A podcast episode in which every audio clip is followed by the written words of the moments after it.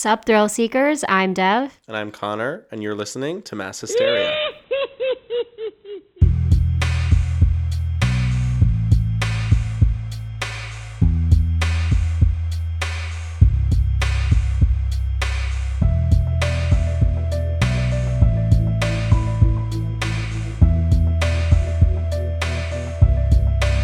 Thrill seekers. So, welcome to episode eight, right? You guys probably, hopefully, enjoyed episode seven and a half. Um, and I can't believe we're already at epi eight, which means only 92 more episodes until 100. Oh, what a special way to remember it, Dev. Okay, so Connor, when I say the word jolly, what comes to mind? Is this a trick question? No, no, no, genuinely it's not. Maybe Santa comes to mind, or a sweet grandmother, or your beautiful best friend, but likely not a serial killer nurse. Mm, nope, you got me there. I did not think about a serial killer nurse. Today's episode, ladies and gents, we are digging into the case of Jolly Jane, the serial killer nurse. We have a lot to cover today. So grab a snack. Or don't if it makes you nauseated to eat before the story of a serial killer. Very true. Protect yourself, you know. Do what's best for you. You know yourself best. But whatever you choose to do while listening, buckle up because this is a crazy tale, thrill seekers. And I don't want to speak for you, Connor, but I think this is my favorite epi, epi we've done, right? Uh, I think so. This is This is pretty crazy. This is pretty crazy. Honora Kelly was born to two Irish immigrant parents, Bridget and Peter Kelly, in 1857. We've had a streak of time in the mid 1800s recently, haven't we? Yeah, we inadvertently seem to choose themes. anyway, so Honora Kelly, such an Irish name, she went by Nora, and she had three other sisters, but lost her mother shortly after she was born. Bridget Kelly had died by consumption, which is another way of saying that she had tuberculosis. Main takeaway here, though, is that now Peter Kelly was a widower with four children. So Peter was a local tailor, sewing clothes day in and day out. Soon after, though, Peter began to exhibit signs of insanity and became the subject of ludicrous, ludicrous and embellished stories. In the book Fatal, The Poisonous Life of a Female Serial Killer, Harold Schechter writes that Kelly was a chronic drunk, prone to violent outbursts, and so wildly eccentric that his neighbor's nickname for him was Kelly the Crack, as in crackpot. Oh, that's so weird. We call you Connor the Crackpot. We do, we do. Um, in later years, he would become the subject of bizarre legends. According to the most colorful of these, he eventually went insane and, while working in the tailor shop, sewed his own eyelids shut.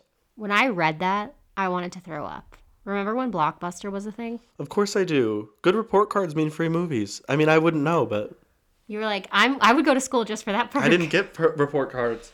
Um. Well, true. It was a great perk they used to offer. Report Well- cards or Yeah, I lived for the report cards. what a great perk. Big school. On one report card, I it said that I asked too many questions. Just let that sink in. I'm, I'm in school. How do you ask too many questions in school? I could, I could see it. Uh, can I go to the bathroom? Can I go to the bathroom again? Um, well, anyway, so I remember I was at Blockbuster. Uh, we used to go like I think every weekend, and one of the aisles there was a movie cover, and the main character had like their mouth and their eyelids shown sewn shut. And I have no idea to this day what movie it is. If you know what movie it is, please do not tell me because it still gives me nightmares when I think about it. But it used to spook me every time I walked by the aisle. Like I was like 10 years old and was like, oh my God, she has sutures in her, her lips and her eyelids. Mm, yep. Not even going to allow myself to imagine that scenario. Thrill seekers, we've barely even dived into this, so buckle up. After Peter Kelly was sent to an asylum, he begged the Boston Female Asylum to take his two youngest daughters, Delia and Nora, to be taken care of. The BFA, as it was called, raised many abandoned female children, and when they saw the condition that Nora and Delia were in, like poor hygiene, obviously neglected, they took them in very quickly. There are no specific reports to substantiate exactly what happened to Nora and Delia while they were in the, under the care of their father, but it's believed that they were extremely abused and mistreated. A woman named Anne Toppan and her husband took Nora into their home, where she was effectively an indentured servant for the family as she grew up. At the age of five, her name was changed to Jane, and she took on the last name of Toppan, which is the family name. Jane, as we will now refer to her, was a smart young girl who was often jealous of Mrs. Toppan's biological daughter, Elizabeth. So Delia, Jane's sister, um, who was also like left at BFA, didn't quite fare as well as Jane. It's believed that Delia eventually became addicted to alcohol and resorted to working on the streets as a prostitute, which is really sad, of course. I think the case of Jane Toppan is an interesting one that explores the ideas of nature versus nurture. So it's important to remember that her father was mentally ill. One of her older sisters, Nellie, was also institutionalized around the age of 20. While nobody should ever feel bad about any mental health issues running in their family, it's important to note that two people in Jane's immediate family already showed signs of extreme mental illness. Of course, this was the late 1800s, so not all stories can be verified about her early life.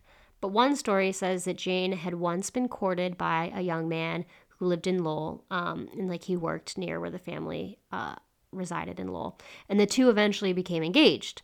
So he gave her a ring, of course. It, it was said to like have a small kind of bird shape to it, but before they married, he fell for his landlord's daughter, so he broke off the engagement with Jane. And Jane was so angry that she hit the ring with a hammer until it shattered into tiny pieces. Is it bad that I don't think that's too crazy of a reaction? I'm I mean what? Uh Regardless to your take on the engagement, this visceral reaction suggested that Jane had a bit of a darker side.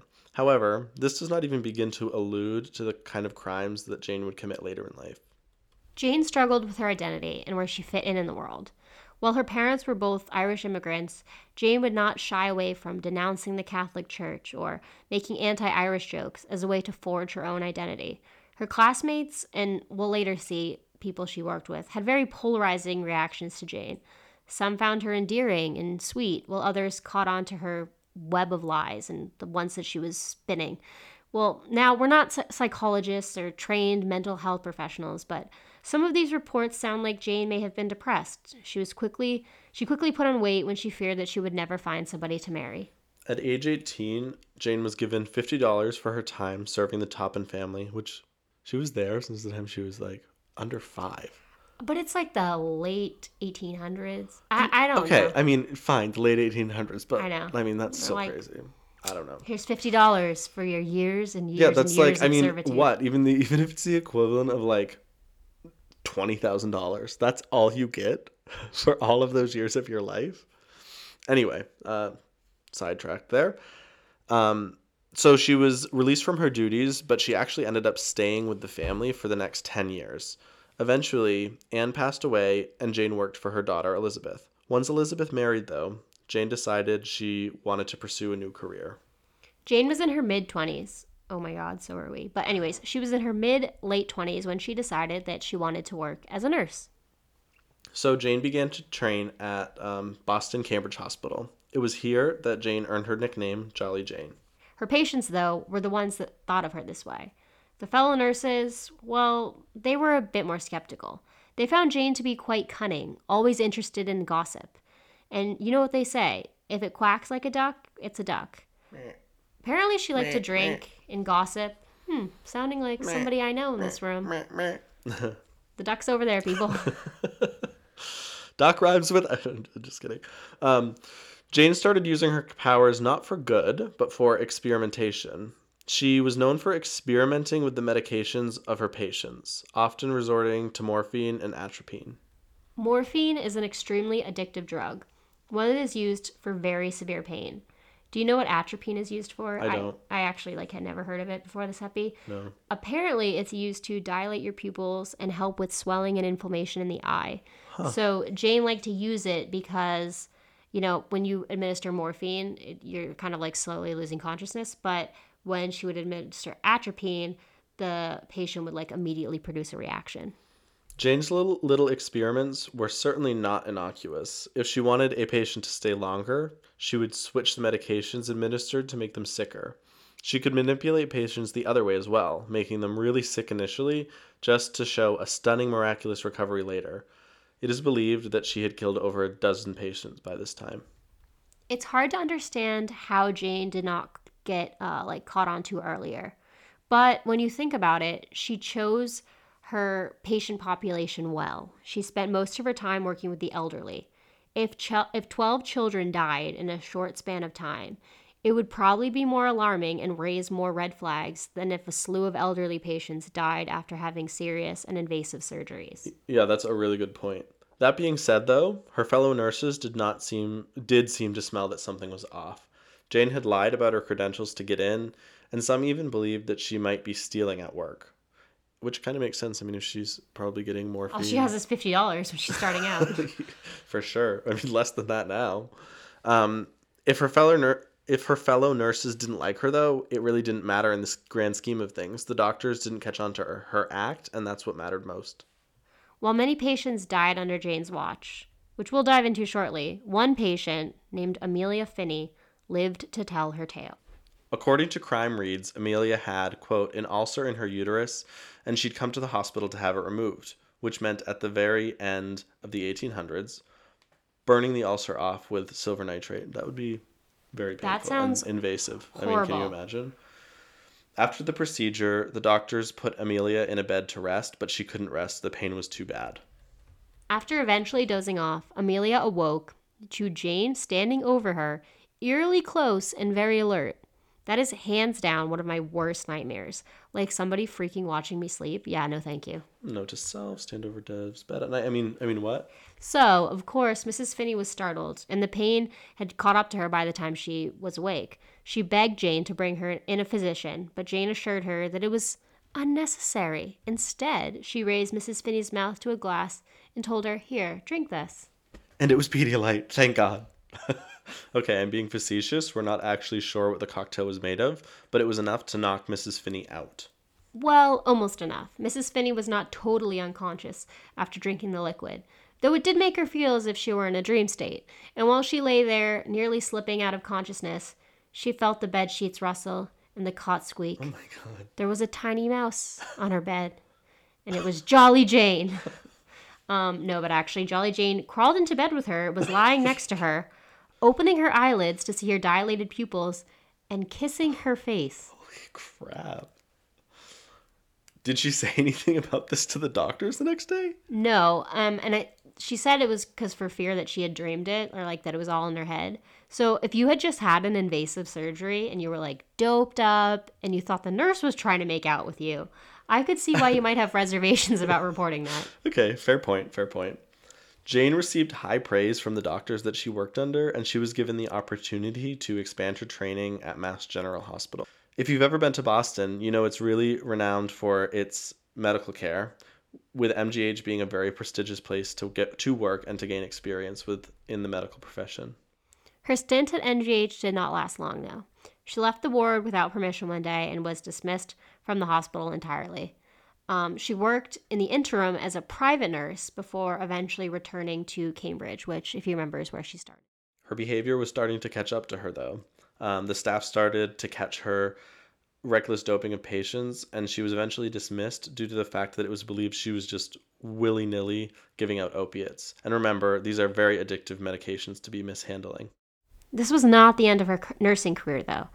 Jane left the mainstream hospitals in the area and began working as a private nurse full time, which is, I think, way more dangerous than having her working in a hospital because now she's oh, yeah, there's no, not there's no regulated. checks and balances.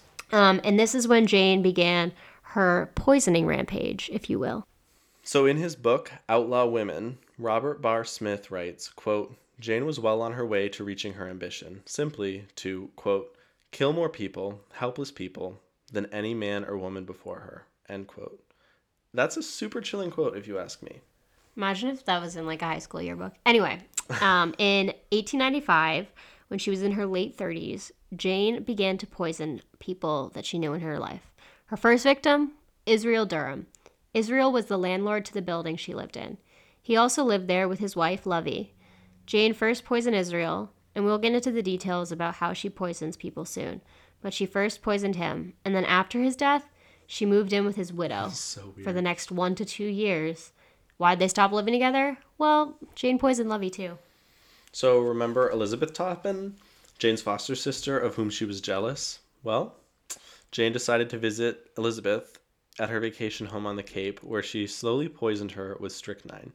Which, in case you were not in the extermination business or didn't love Anne of Green Gables like myself as a child, I mean, I haven't read it or seen it, so. Well, you can be wrong. Um, so anyway, strychnine, it's a toxic substance and it's often used to kill rodents and small pests. As if killing her sister was not enough, Jane also convinced Elizabeth's husband that her dying wish was to give Jane some ornate gold jewelry that she had. Um, when we were doing the practice read, Connor said, That's a great way to poison a sibling. I would just like to throw that With- out in the well- universe. In case you're listening and you're related to him, watch out. because it's for pests. And what's the ultimate pest? A sibling. exactly. Um, well, she's so she's very conniving, and in the same year, a patient named Mary McClear was recommended to Jane's care by her doctor, and so shortly after working with her, Jane poisoned her as well. Previously, Jane had targeted people she knew like well, her sister, the landlord, and Mary was random in that sense. Some speculate that Jane may have wanted to rob her or that she used money as a motivation for the killing. So if you think we're getting close to the end here, you're wrong. Jane had befriended a woman named Elmira Connors. Mira worked as a matron at St. John's Theological School. So when Mira suffered from peritonitis, which is a blood infection, she quickly asked Jane to be her nurse. She didn't live much longer after this, though, and if you think that sounds terrible, Jane wasn't even finished yet. At Mira's funeral, Jane told Mira's boss that her dying wish was for Jane to assume her position at the school. Right there, at her freaking funeral. Jane was hired as Mira's replacement. The little adventure did not last too long, though, as Jane was fired within the year for her lack of experience.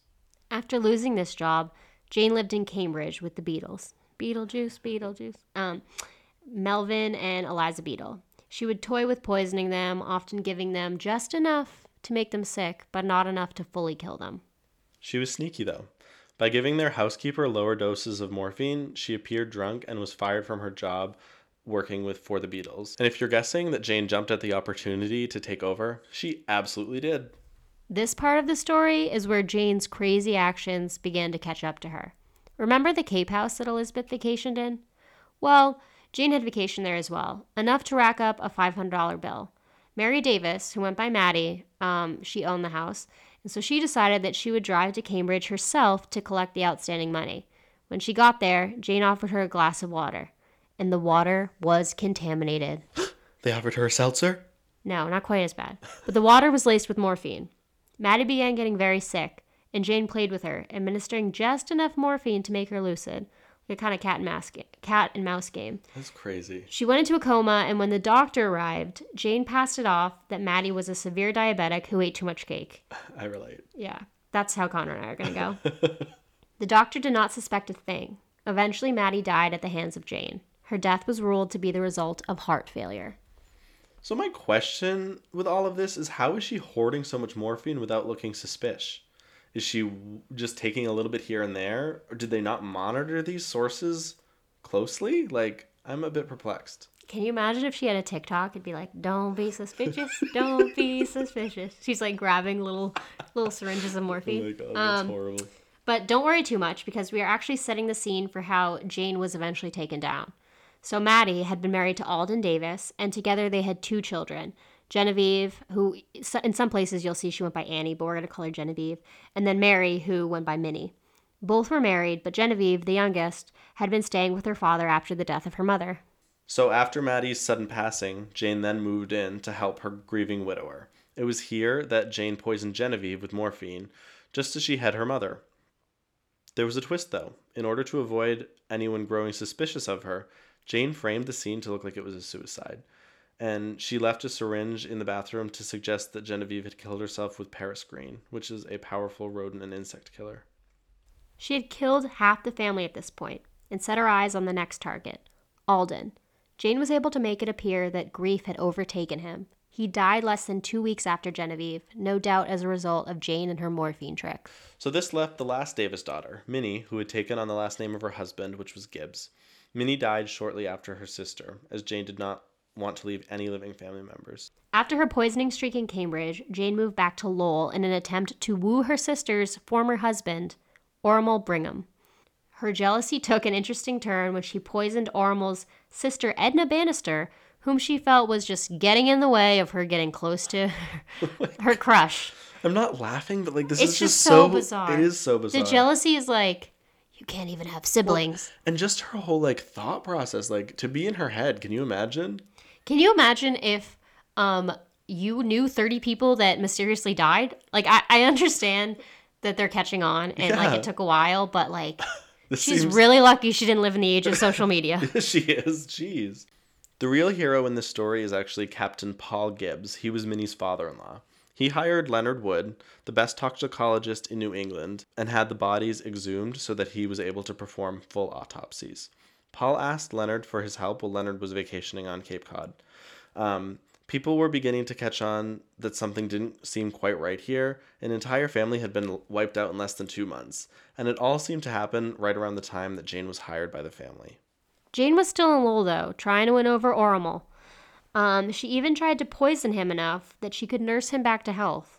When this attempt was futile, Jane was rejected by him once again, and she over she took a strong enough dose of morphine to land herself in the hospital. After Jane was released from the hospital, she fled to New Hampshire to stay with her friend Sarah Nichols, and while in New Hampshire, Jane was arrested for the murder of Minnie Davis. Jane was held in jail until her trial a few weeks later. Jane pled guilty to all charges. After the bodies had been exhumed and autopsies completed, they showed high levels of arsenic. The defense thought they had found a gold mine. Jane must have poisoned the family with arsenic. Whether she had actually used arsenic to poison the family, though, became incredibly hard to prove. It turns out that arsenic is a common ingredient in embalming fluid, and the mortician who prepared the bodies of the Davis family confirmed this. The trial was now at a standstill. And here, Thrill Seekers, is where our hero, Captain Paul Gibbs, enters the story once again. In the book Fatal, Harry uh, Schechter writes No sooner had the reporter introduced himself than Gibbs, who hadn't seen a paper in several days, eagerly asked for the news about Professor Wood's analysis. The young man's reply that massive amounts of arsenic had been found in both uh, Genevieve and Captain Gibbs' daughter um, in law, Minnie, left the old sailor deeply troubled. Bowing his head, he stood silently for several moments, so deep in thought that he seemed to have forget, forgot about the reporter. When the latter finally asked him, like, What's wrong, Captain Gibbs? he shook his head and replied, I'm surprised to hear that arsenic was detected in the bodies. I suspected that they had been poisoned, but I didn't think that Jane Toppan would use anything as easily detected as arsenic. And Captain was onto something. Why he knew so much about strong narcotics is unknown to us, but Gibbs proposed that Jane had been using morphine and atropine as a way to poison her victims. And well, he was exactly right. The rest of the Davis family bodies were exhumed in order to perform the analysis to support Gibbs' hypothesis. Shortly after, on December 6th, Jane was charged with the murder of all four Davises. Her trial was scheduled for June of next year. In March 1902, though, Jane was deemed insane after her psychiatric evaluation. In her evaluation, she claimed that she had a sexual urge that could only be satiated oh, by killing. She derived pleasure from killing her victims. It was in this evaluation that Jane also admitted that she had killed 11 people. Her trial was very brief, lasting only eight hours, with the jury needing 20 minutes to decide that Jane should be found not guilty by reason of insanity. She was coy at her arraignment, almost as if she was pleased with the final verdict. And that, Thrill Seekers, is one of the most interesting pieces to our story today. Jane had apparently confessed to her lawyer she had killed over 30 people. William Randolph Hearst typed Jane's confessional, in which she said that she felt she had outsmarted people, made them think that she was clinically insane when she was not, and it made her happy to know that she had outwitted them. In the same confessional, Jane said, If I had been a married woman, I probably wouldn't have killed all those people.